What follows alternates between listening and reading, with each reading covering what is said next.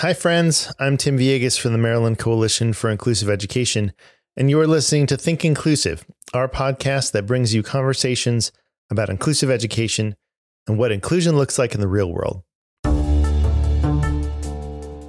Today is the start of a new season, season 11, actually.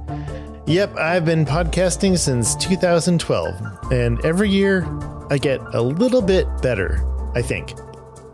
And this season is going to really be something. We are kicking it off with an amazing guest, one of my favorite educators of all time, Dr. Shelley Moore.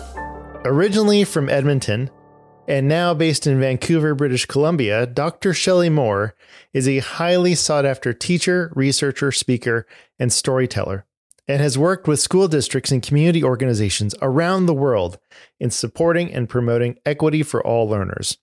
Her first book, One Without the Other, is a bestseller, and her new book is scheduled to come out sometime this year. Shelley completed her undergraduate degree in special education at the University of Alberta, her master's at Simon Fraser University, and recently received a PhD from the University of British Columbia. For this episode, Shelley shares her research findings on the key factors that contribute to successful inclusion, including positive attitudes, placement in inclusive classrooms, shared community and learning experiences with peers, purposeful goals, and planning for all learners from the start. Dr. Moore also highlights the need for professional development that supports teachers in implementing inclusive practices and shares her insights on the current state of inclusive education in Canada. One of the great things about our conversation is that Shelley gives examples from secondary schools. In fact, that is what her dissertation was all about. So get ready for a fascinating conversation. Thank you so much to our incredible sponsor for this week's episode, Changing Perspectives, an international nonprofit that partners with schools and districts to create inclusive and equitable learning communities for all students. They offer customizable teacher training, family workshops, and curriculum resources. They've already helped over 300,000 students, 12,000 teachers, and 500 schools. Visit their website at changingperspectivesnow.org to learn more and schedule a free meeting. Make sure you hang around until the end of the interview with Shelley, where we both answer this episode's mystery question. And at the end of the episode, I'm introducing another new segment for season 11 called Free Time. After a short break, my interview with Dr. Shelley Moore.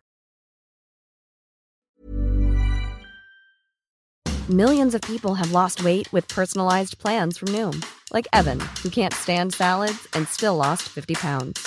Salads, generally, for most people, are the easy button, right? For me, that wasn't an option. I never really was a salad guy. That's just not who I am. But Noom worked for me. Get your personalized plan today at Noom.com. Real Noom user compensated to provide their story. In four weeks, the typical Noom user can expect to lose one to two pounds per week. Individual results may vary.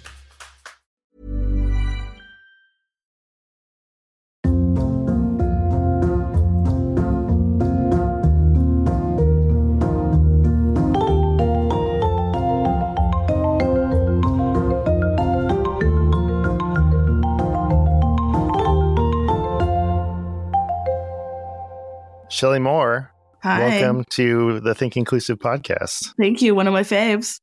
Uh, so you are in um, you're in uh, prized company because you're a two timer. I am. You're a two timer now. Katie Novak's a two timer. Yeah. Julie Causton's a two timer. Love them Paula, both. Paula Kluth a two timer. Oh, like the orange. The oranges. and now you. That you're a two timer. main company. I'm honored to be a part of that that role. so, um, so anyways, um, I should have said Dr. Shelley Moore when I introduced you because because you have your doctorate. So how I does do. it feel? Um, it's the hardest thing I ever did, Tim. It took Yeah. me 10 years. Like it was so hard and I can't even believe that I actually did it, but now that it's done, I feel amazing. Like there's so many things that I want to do now. Now that that's off my plate. right, and you were already doing all the things before. I know, I know, but now I can do things like I want to be a gardener and I want to like learn how to barbecue really good. You know. Okay, what do you like So, to? like- what would you like to barbecue? Well, I just like I'm from Alberta, and like Alberta is where like the really good beef is. Oh, okay. You know, and I mean, like all I know is like, like I burn it all the time. I I don't know. I don't understand like medium, well, what well done. Like I want to like really perfect like a good steak. You know. okay, okay. So, So, when my not. brother comes to visit, I'll be like, "You want a steak? How do you want it?" And I could just like whip it right up, and it's perfect. You know? Uh, so, so I'm. So we're going on a number of trips this year. So we're Yeah. doing our road trip, and then Yeah. Uh, it's my wife and I's 20th anniversary this year. Congratulations. So we are going out of the country, but so I keep telling I, Brianna is that is uh, my wife's name, and I said, Brianna, I really want a. Um, I'm not gonna. I'm not gonna get it right, but one of the grills that's like a flat iron grill, like Oh, it's yeah, yeah. like it's just a flat grill. And Yeah. she's like, "Do you want to go on vacation or do you want to grill?" yeah, I like her. I'm like, sounds very logical. "Vacation." No, I know. So like I have all of these dreams now that I like can have the capacity in my brain to hold other things other than like a thesis. So, you know what? It was hard. I'm really proud of myself. It, it was not something that I anticipated would be something I would do in my life. And so, yeah, I'm pretty proud of myself and um it won an award recently and so it's just I just feel like if anyone out there is working on their PhD, like just keep going because one day you'll be done, and it is pretty a pretty great feeling. Well, you know, I did. I did read it. Did you? Yeah, I read it. It's not short, Tim. Good Now- for you.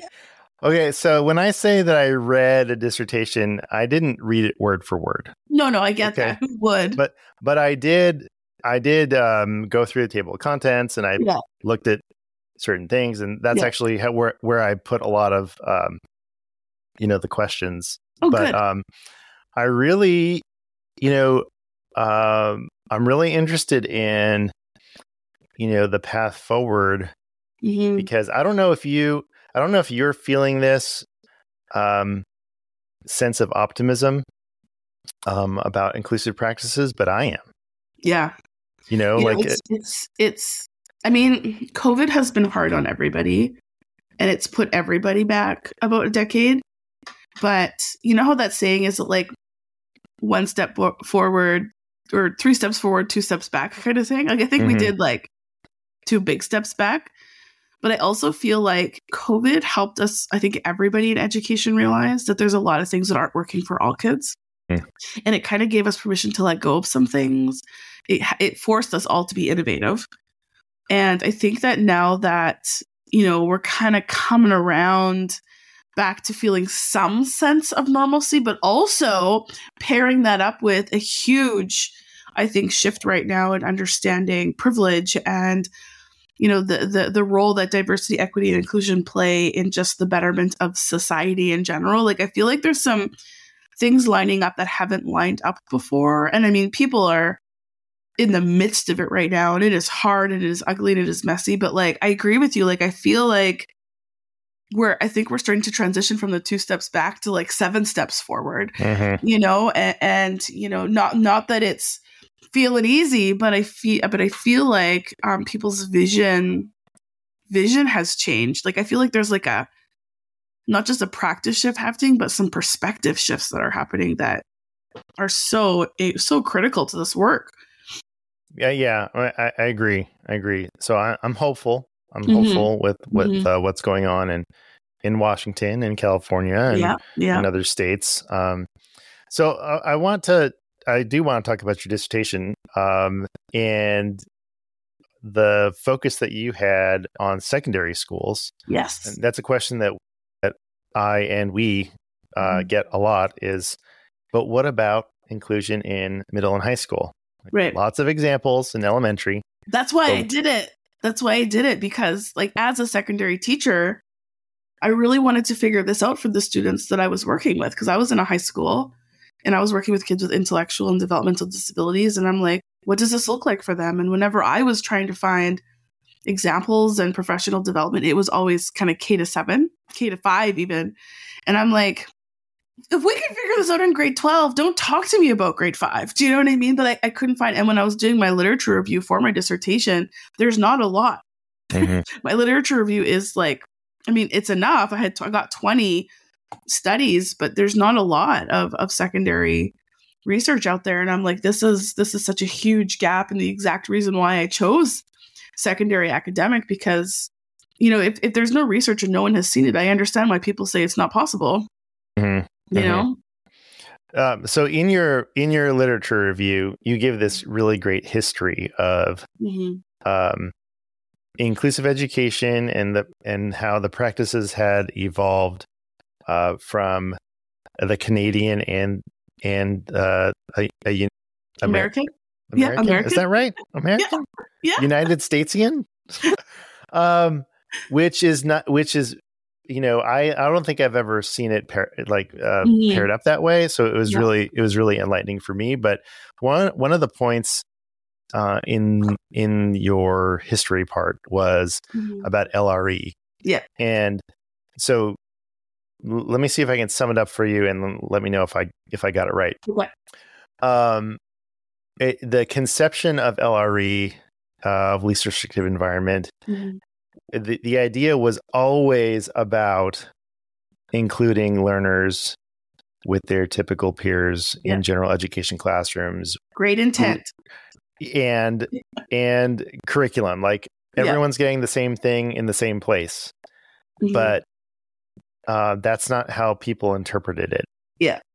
And so putting this decision on IEP teams about where LRE is Mhm.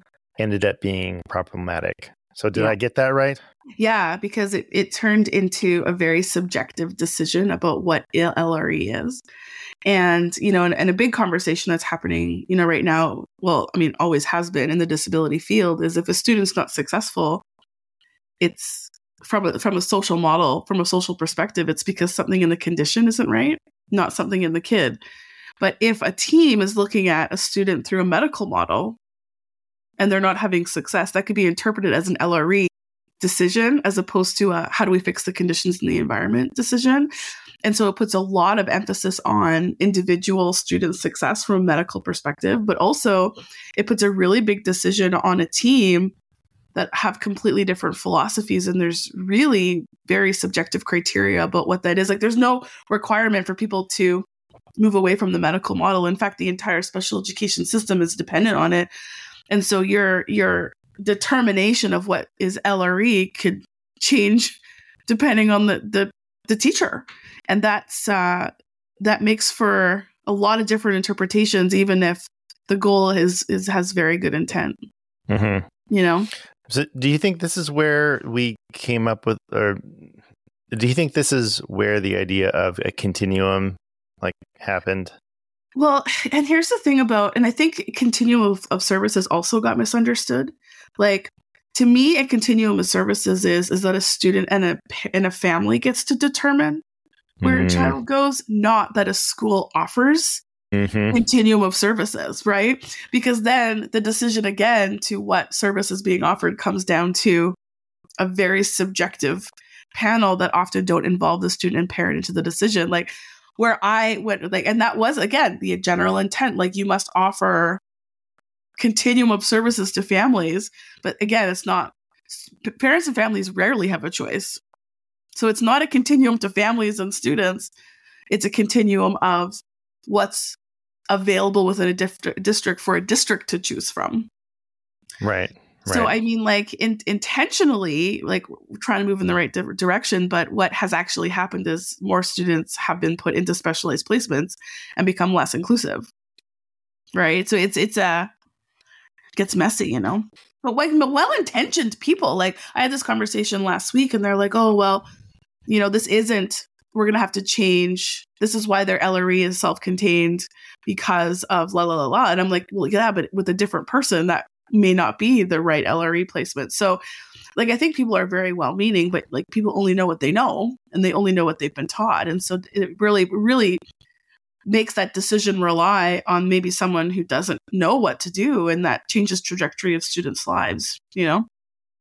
So rather than the emphasis being if a student's not successful, the attention goes to the place, not the kid. How do we Mhm. change the place? What supports are we putting into the place? And that really shifts towards that more social model. But then it gives more opportunities for students to actually decide where their placement is and where their best place is to learn. So in your in again going back to your history lesson, Mm-hmm. um, you describe the different paths regarding education policy and inclusion. Mm-hmm. So in your description, you talk about the Sal- Salamanca statement, which Mhm. I don't think I, if I did learn about it, I don't remember it. And this was like, oh, and then and then I and then I realized it was part of like the UN um, charter. Rights for persons with disabilities. Yeah, it was pretty significant in Canada for sure in terms of shifting. hmm Um, and there was quite a few like countries and governments that aligned to it. But and this is the other thing is that you can, and we have this question about governments all the time, is that you can say you're doing something, but like, what does that actually look like in practice? And I think that this is, I think, one of the biggest differences in terms of the history of U.S. and Canada is Canada doesn't have any policy. Right? Like they align and it's in the charter, but we don't have the same type of laws and compliance that America does. Mm. But at the same time, like I think there's pros and cons to both. Like I would love to get a law into place, and you know, and the stuff that you take me in in terms of New Brunswick, like they're one of the only places that that does have some laws, but it also is is push is creating a lot of pushback and a lot of like it, it's oh yeah, it's the yeah. I, I do want to. I do want to talk about New Brunswick. Maybe not right now. Maybe Yeah, yeah. towards the end. But um, yeah. So that's interesting. So so Yeah. what you're what you, what I'm hearing is that even though in practice, um, some of the some of the provinces probably include more kids, and there's more of a history of including learners. There's the policy the the policies that protect that aren't as strong as maybe Mhm. they are in the United States, Yeah. except that in practice, the United States historically hasn't included kids. honestly Is that right? like it's kind of like we need the best of both. So for example um, there is an expectation Mhm. that's our policy. There is an expectation that all provincial and territorial ministries provide inclusive education. Okay. And so the, and that has influenced a lot of belief. You know what i mean? Like i would say across the board more students are included in Mhm. Canada. It's not perfect by any means. But like for example, like even just in Ontario, they're starting to pass policy around de-streaming or de-tracking.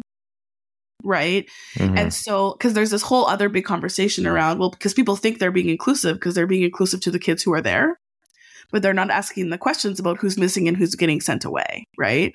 And so like there's there's and I mean and, and the other thing about Canada is that we're, we're we're not a national we're not like a federal education system. So every province is going to be a little bit different. So in British Columbia where I'm from, I would say we're probably like and New Brunswick comparing New Brunswick and BC is is very fascinating because New Brunswick has the policy and the laws, BC doesn't, right?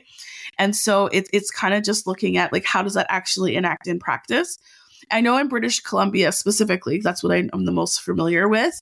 Um, there there is um, there is a fundamental culture that inclusion is important, probably more than anywhere I've ever been. Like people know that we need to do it and it's important. It doesn't mean there isn't pushback. it doesn't mean that like kids are not included. Like of course, of course there's still programs, but like from the perspective of teachers and families especially and administrators, I think like we're on the same page in terms of we need to move in this direction.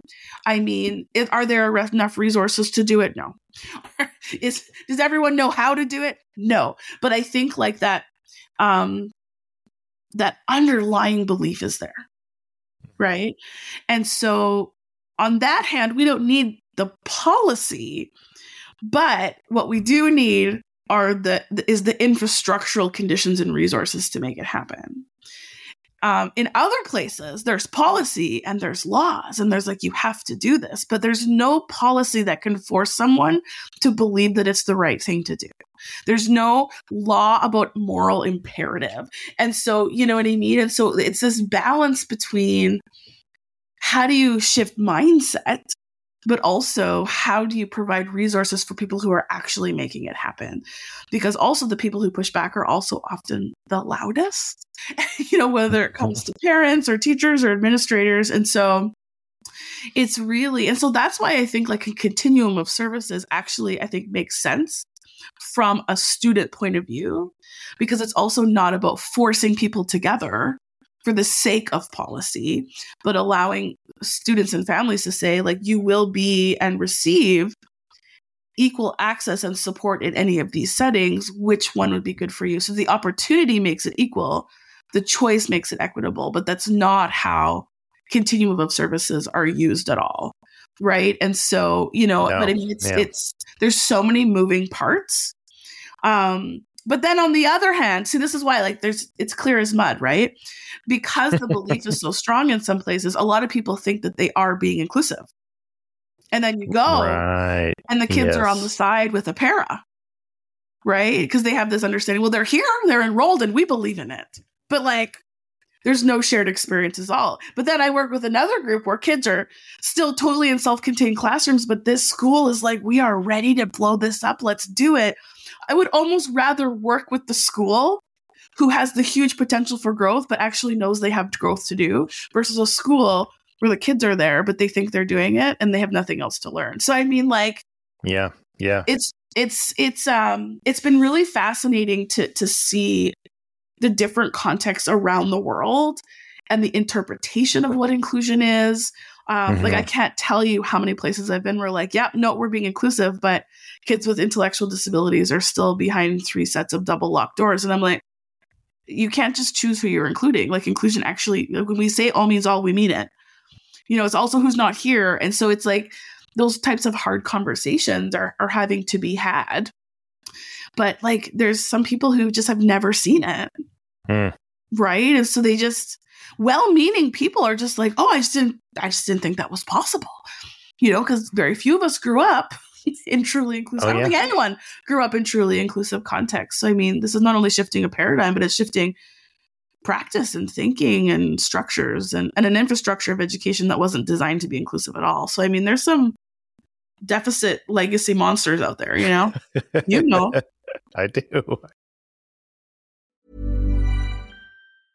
Hey, I'm Ryan Reynolds. Recently, I asked Mint Mobile's legal team if big wireless companies are allowed to raise prices due to inflation. They said yes. And then when I asked if raising prices technically violates those onerous two year contracts, they said, What the f are you talking about, you insane Hollywood ass? So to recap, we're cutting the price of Mint Unlimited from $30 a month to just $15 a month. Give it a try at mintmobile.com slash switch. $45 up front for three months plus taxes and fees. Promoting for new customers for limited time. Unlimited more than 40 gigabytes per month. Slows. Full terms at mintmobile.com. Millions of people have lost weight with personalized plans from Noom. Like Evan, who can't stand salads and still lost 50 pounds. Salads generally for most people are the easy button, right? For me, that wasn't an option. I never really was a salad guy. That's just not who I am. But Noom worked for me. Get your personalized plan today at Noom.com. Real Noom user compensated to provide their story. In four weeks, the typical Noom user can expect to lose one to two pounds per week. Individual results may vary.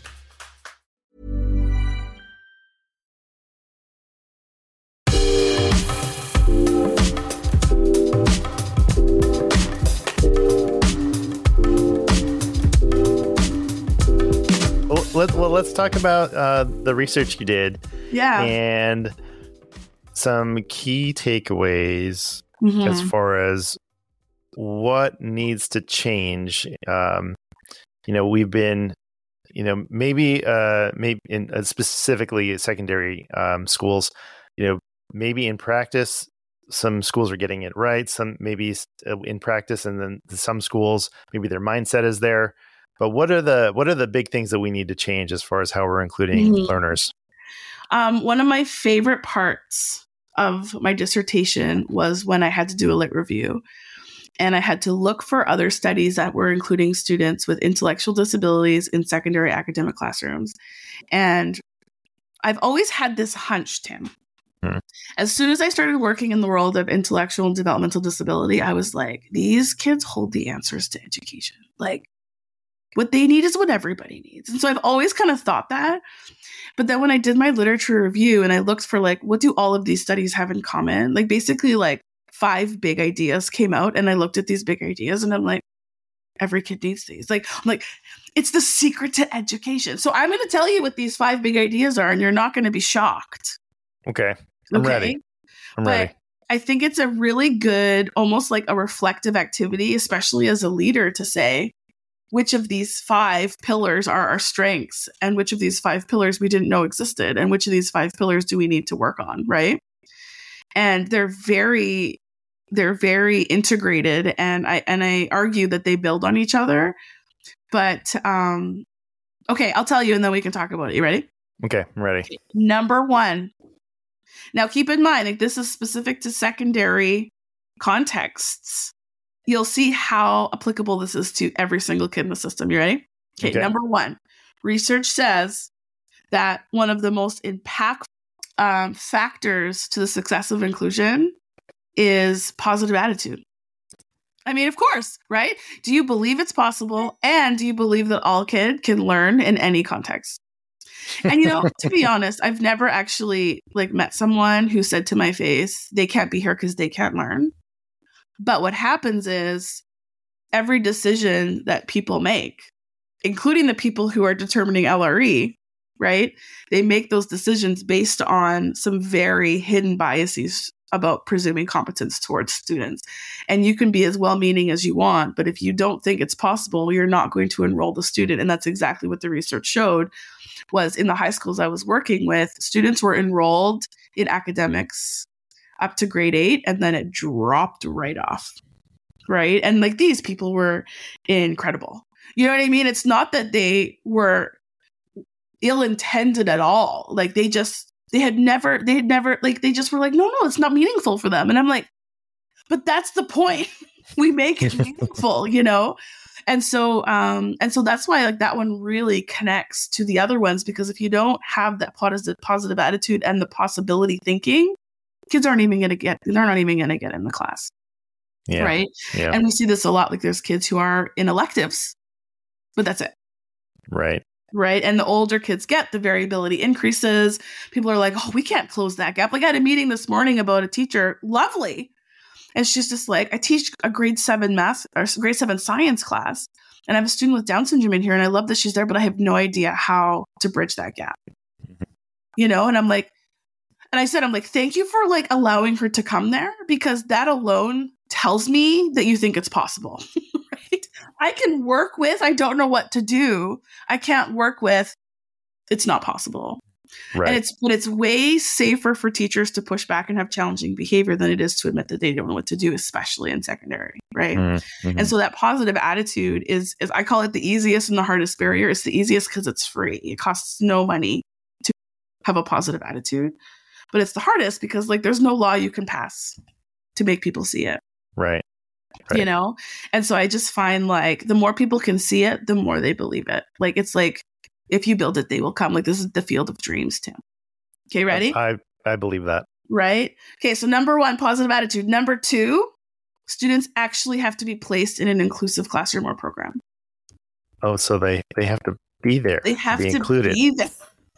They have to be enrolled they have to have a spot. And i mean this one seems really obvious but whoo, there's a lot of kids who are not enrolled. They don't Mhm, they're not even at the school. They're sent away right? So this mhm. really gets to that question is who are we planning for and also who's missing? It's really around that equity conversation who's not there. Um and are and do all students have the opportunities to learn both electives and academics with their peers and have have high access to grade level curriculum la la la la, la all those things okay? Okay so Okay. you believe they're there. And honestly this is often where it stops. They're there. Mm. we believe it's possible. Let's go right? But the other three are is what moves it from just existing to actually like being meaningful. So the third one is that students have um, that all students have shared community and learning experiences with each other so that kids are surrounded by peers, not adults. And this was probably the biggest challenge in our school is that kids were there, the, the attitude was there, but um, students with disabilities were working with adults.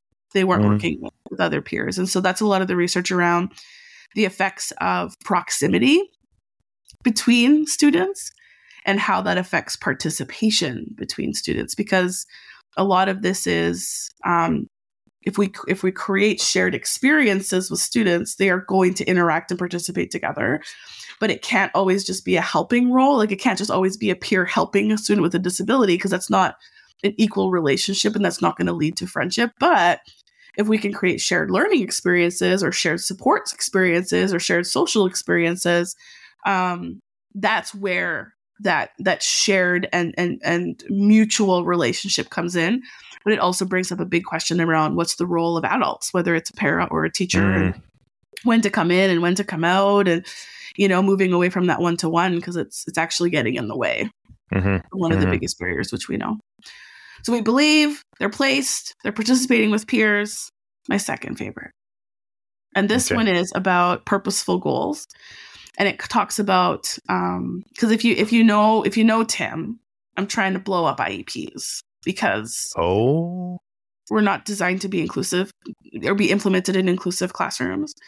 And so um, classrooms have evolved to become more inclusive or at least they're trying but ieps aren't have not changed at all. And so part of this is if students are going to be included in a general education classroom a general education classroom with their peers their goals have to align, not be disconnected and sometimes contradictory. And so this one is lining up. Um, we want IEPs to be aligned to community. We want IEPs to be aligned to curriculum. We want IEPs to be aligned to assessment. We want IEPs to be aligned to accommodations and supports. And so it acts almost as a blueprint for teachers instead of a separate plan they have to follow that's completely disconnected. And so that that that fourth pillar is how do we make this placement purposeful for an individual, but in a way that's also connected to the community, not disconnected. Interesting. Next book, Tim. Yeah, next book, or yeah. you, you, dropping this knowledge on on the New on book, TI? very late because I tried to do a book and a dissertation at the same time. So I know there's many people who are waiting, but that's the next book. Is like you know how are we evolving IEPs to align with the communities that students are placed in in purposeful ways. Yeah, yeah, mm-hmm.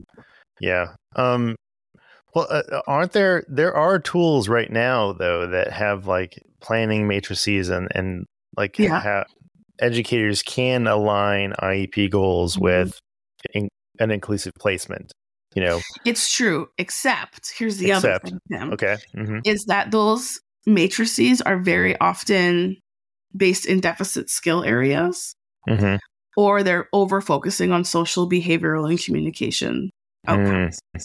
They're not actually like in my research. There wasn't one IEP that had a curricular goal derived from grade level curriculum. Hmm. They were all individualized personal social communication behavioral goals. And I'm like, everyone else is learning curriculum. they have to, which brings me to my fifth P. You ready? Okay. The fifth P is how are all students planned for from the start? And this really is pushing back against what we all were taught to do, which is we have to modify for individuals. That's that makes the workload of inclusion so high. And that's why people push back against inclusion because retrofitting will always require more resources than designing something accessible from the start. Like that's like the essence of UDL and architecture and universality. And so the fifth P is how are we supporting teachers to be able to say, here's my grade level outcome. How am I making that accessible for everyone and challenging for everyone at the same time? So you don't need to adapt and modify. And that's probably the, the biggest question I get is how do I make this meaningful? I don't have time to adapt and modify. And it's not the role of the para to adapt and modify. So there's just a lot of waiting around for kids or mm. goals that are social and behavioral um, when everyone else is learning curriculum. And what happens when kids don't feel purpose and they're waiting a lot? Challenging behavior, anxiety, disengagement, non attendance. And then we say, oh, this placement isn't successful. Well, of course it's not. They weren't designed for.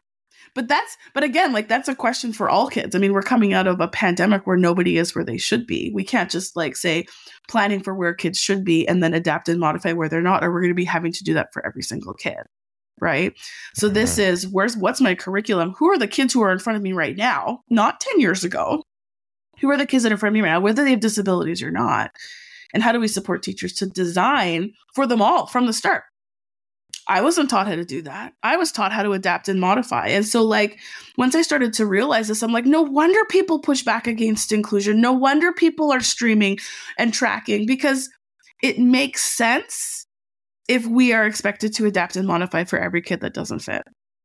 So that that piece is the most important and my most favorite, which is how do we support teachers to collaborate, to work together to say, how do I take, not abandon, how do I take my grade level standard and make it into a plan that is responsive to the variability of my class before my class even walks in?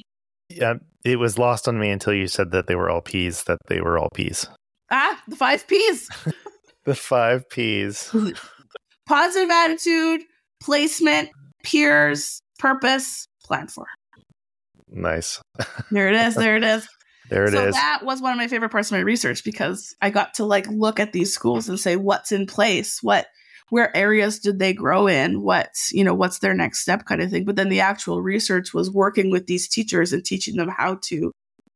And so we had professional development over the year where a classroom teacher, a gen ed teacher, a special education teacher came together and we taught them, we showed them how to design for all and every single one of them shifted. And and the big finding was like this makes it easier for everybody. It helps everybody out. But because it was scaffolded uh, there was a there was um, seven case study students all who have intellectual disabilities and two of them passed the class with credit. Like they because the conditions were right they showed evidence at grade level and they they, they received credit for the class which most people i talk to don't think is possible and so it's one of those examples where if those conditions aren't right, then we may say, well, it's an LRE decision. That's not that is not the least restrictive environment. But th- but like with a little bit of support of the teachers in the environment, not only was it absolutely the least restrictive environment, but actually be became an opportunity for them to pass pass the course with credit. Like so it was an English 11 class. You know? yeah. So So uh, what what was different about the professional development um, that Mm-hmm. the that the educators received that is that than what is happening right now? Like if I if Mhm. I say PD, you know, most people have an idea of what that is. So I mhm. don't think that's what you mean. No, and I think that this was a, a definitely an underlying thread. Is um, like even when I was working with Katie Novak this week, um, the word training kept coming up. I'm like, no, no, I don't use that word. Uh, It's purposely I don't use that word because this isn't a training. Um, if we expect every teacher to do the exact same thing, where how do we expect them to not do the same thing with all their kids? Like, if we want to be responsive to kids and we want teachers to be responsive to kids, we have to be responsive to the teachers. Mhm. And so we moved away from everyone having to do the same thing to everyone going through a similar learning process. And so this whole professional development was tied to an inquiry model where um, they all joined um, by choice because they wanted to learn about inclusive practices. And we pre- presented them with new information each time that was very practical. But when it came time to actual implementation and the practices we were capturing, they got to decide. So they, you know, scanned their class and determined the needs and and they got to decide which practices they wanted to implement and try out and they got time to plan that and and they got to pick and um, try the practices that were meaningful to them and their kids. And so that's that's kind of a different approach than you know. I know even the training that I went to, which is like you must implement this with fidelity in the exact same way as the person down the hallway. But I'm like, the process was the same for everybody. Everyone asked questions, everyone reflected, everyone had next steps. And the content that we were working through together and the resources they had access to were based in research and evidence but like they got they they weren't lost in the process and their kids weren't lost in the process they were able to choose based on their own questions their own interests the students needs and that situated context is is so powerful in professional development because it doesn't strip the diversity of teachers which is what we're telling them to do with their kids, right? Like we have to maintain the integrity of the diversity, not the program. And so, you know, and that and that's that's the beauty of the model. And so um, that was a, an absolutely a thread that ran through this was not just how to support teachers or show people how to do it, but to do it in a way that honors their autonomy as a professional and honors, you know, their ability to make professional and responsible decisions about their communities. Yeah, it makes sense that it, it, you you're going to want to um, develop educators like you're developing learners mm-hmm. in the mm-hmm. classrooms, mm-hmm. and so that's not a that's not a big leap. But mm-hmm. I, I don't think that I'm sure that there, there's um, we need more professional development like that. Absolutely which is why I kind of really appreciated um because it's starting to happen where it'll be a series of sessions and not just like a one, one two hour session where we fill our cups up and then we leave and it's like nothing's going to be implemented. Do you know what I mean? But it's like okay, here's something new. Let's come together. What do you think? Here's some time to reflect. How do we learn from each other?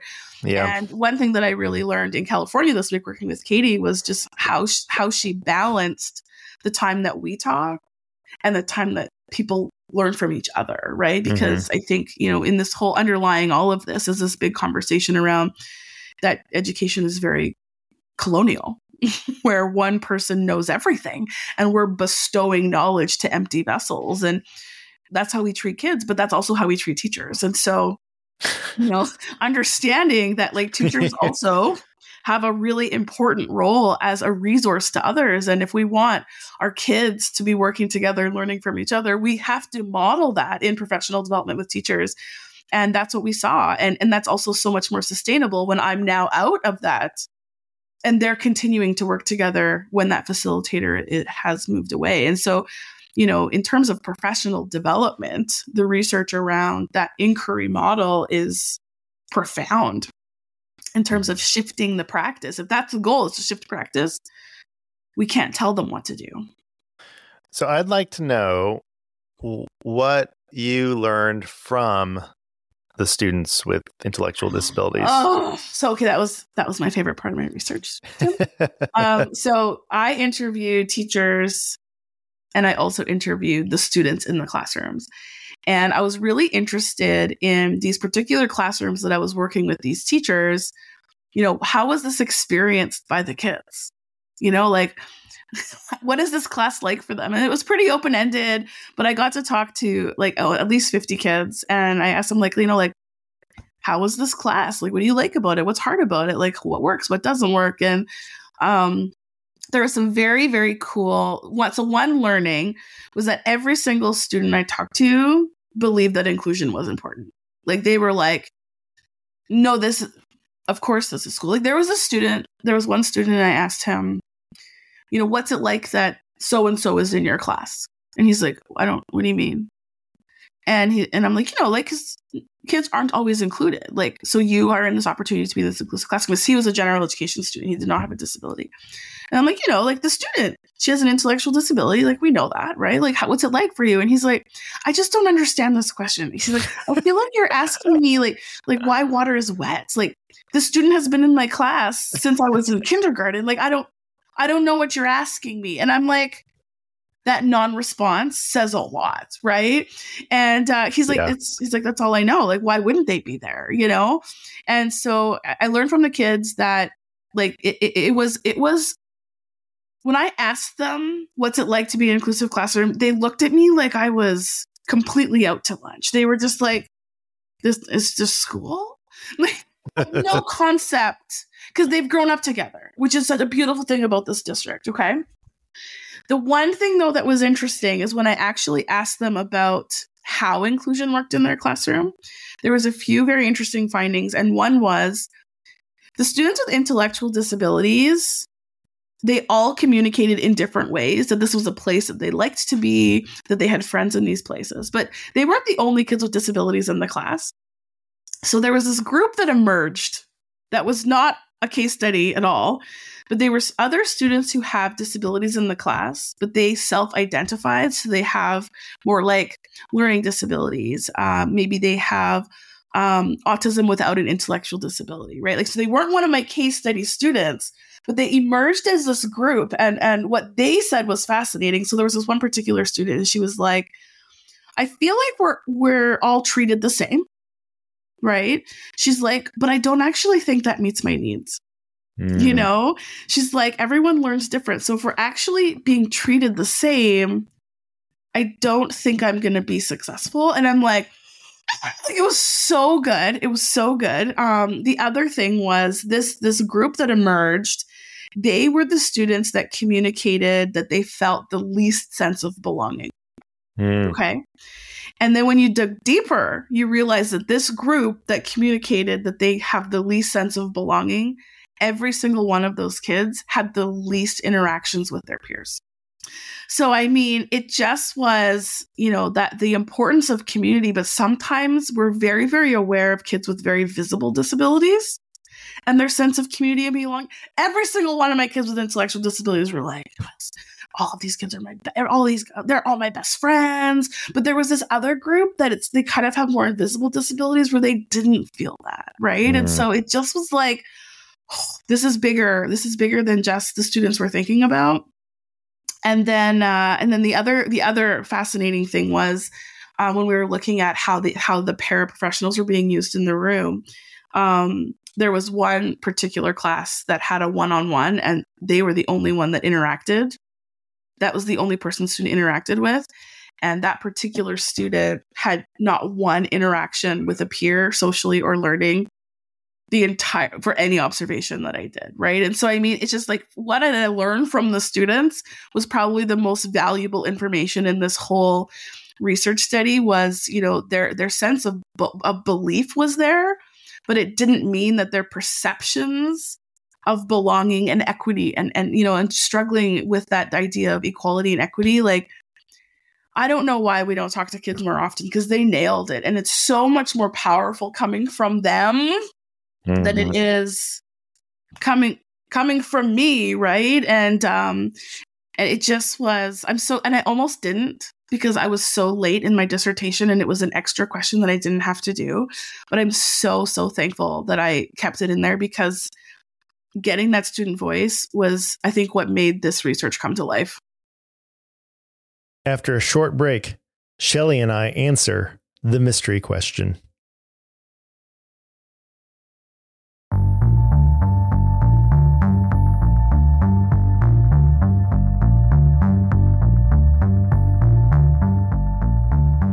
The mystery Yeah. question is Which magazine would you like to be on the cover of?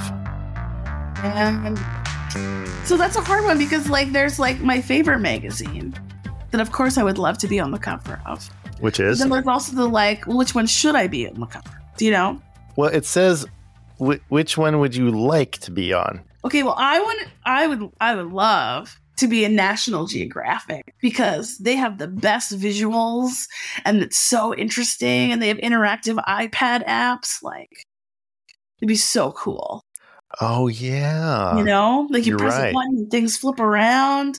Like magazines have a, are a whole new genre these days. Oh gosh, you are so right. Yeah. Right? Yeah. Like um I don't know about you. Well, I don't subscribe to any magazines Yeah. um anymore. I used to a lot, but um in my previous life, I would have wanted to be on Spin or Oh, yeah, Rolling yeah. Stone because I was like a you know, I was like a musician. Yeah, I'd yeah, be like, "Oh, if I only, if only I was, yeah, you know, like an indie rocker on Spin or something like that." yeah, yeah, yeah. Uh, but now I'm not. I'm not sure. Um, uh, maybe. Uh, maybe Education Week. Oh yeah, yeah. See, that'd be You know? I was thinking like maybe you could be like like one of the top 100 influencers in America. You could be on Time Magazine and some like like Oh, oh postmodern art. with my headphones and microphone. I mean, I would buy it. My dog made it in National or Canadian Geographic, and it was a very proud day for us. Oh, that's so nice. I uh, know. what, what dog do you have? I, I don't Uh, remember. well, this this was Finley, and he ha- passed last summer, Ah. but he was an Irish Terrier. And they had this. They always had this contest on Instagram, like tag Canadian Geographic, and and so I did all the time because I love taking photos, and he was such a good subject. And we actually got in twice because they always had the like tag your pets section in the back of Oh. the magazine. that's nice. it was Uh, so cute. that is cute. His memory lives on in Canadian Geographic. Absolutely. Uh, forever. Dr. Shelley Moore, thank you so much for being on Think Inclusive, and uh, we appreciate your time. Thanks so much, Tim. Always a pleasure.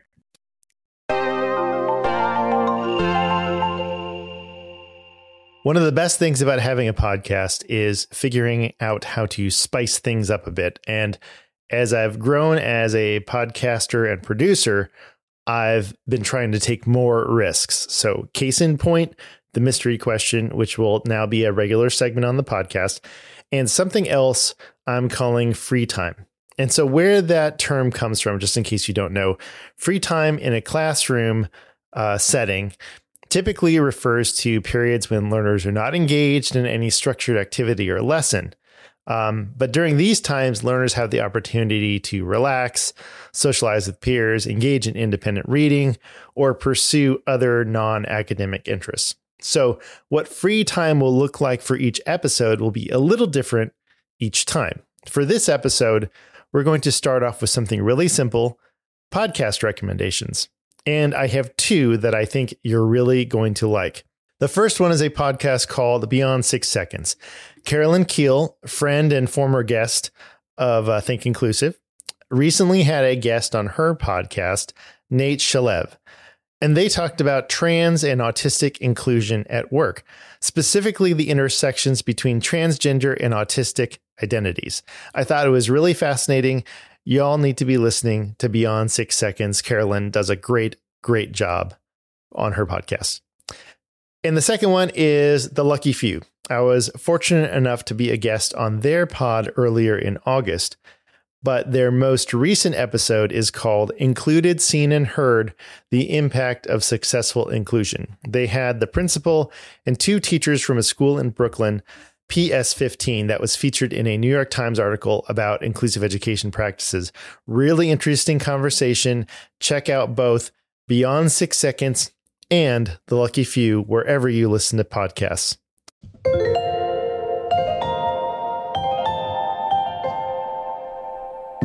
Thanks again to our incredible sponsor, Changing Perspectives. We're so happy to have you on board.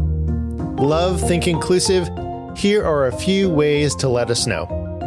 Rate us on Spotify or leave us a review on Apple Podcasts. Send an email and let me know what you thought of this episode. Email me at tvillegas at mcie.org or become a patron for extra stuff. This week, I'm posting around 11 minutes of extra audio from my interview with Shelley. It's a must listen for superfans. Go to patreon.com slash thinkinclusive podcast to sign up. Speaking of patrons, thank you to Carol Q, Aaron P, Jarrett T, Joiner A, Kathy B, Mark C, Gabby M, and Kathleen T for your continued support of Think Inclusive. For more information about inclusive education or how MCIE can partner with you and your school or district, visit mcie.org.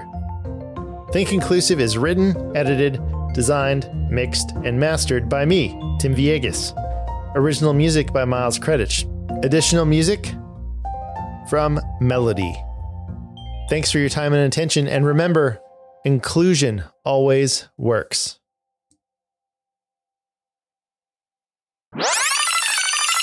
So Katie Novak and I have been working virtually with Washington and California. Mm-hmm. And on Monday, we met for the first time in person. Mm-hmm. It's like we've known each other forever. And we just had an absolute blast. And we are both wiped right out, but um, we had so much fun. That's amazing. Yeah, I saw the pictures. cool. Yeah. Mhm. Um, So much cake. are you a cake person? No, but it's one of the metaphors. I mean, I'll eat it, obviously. Right. but it's one of the metaphors. And so people either feed me cake or baked potatoes. Mm. From MCIE.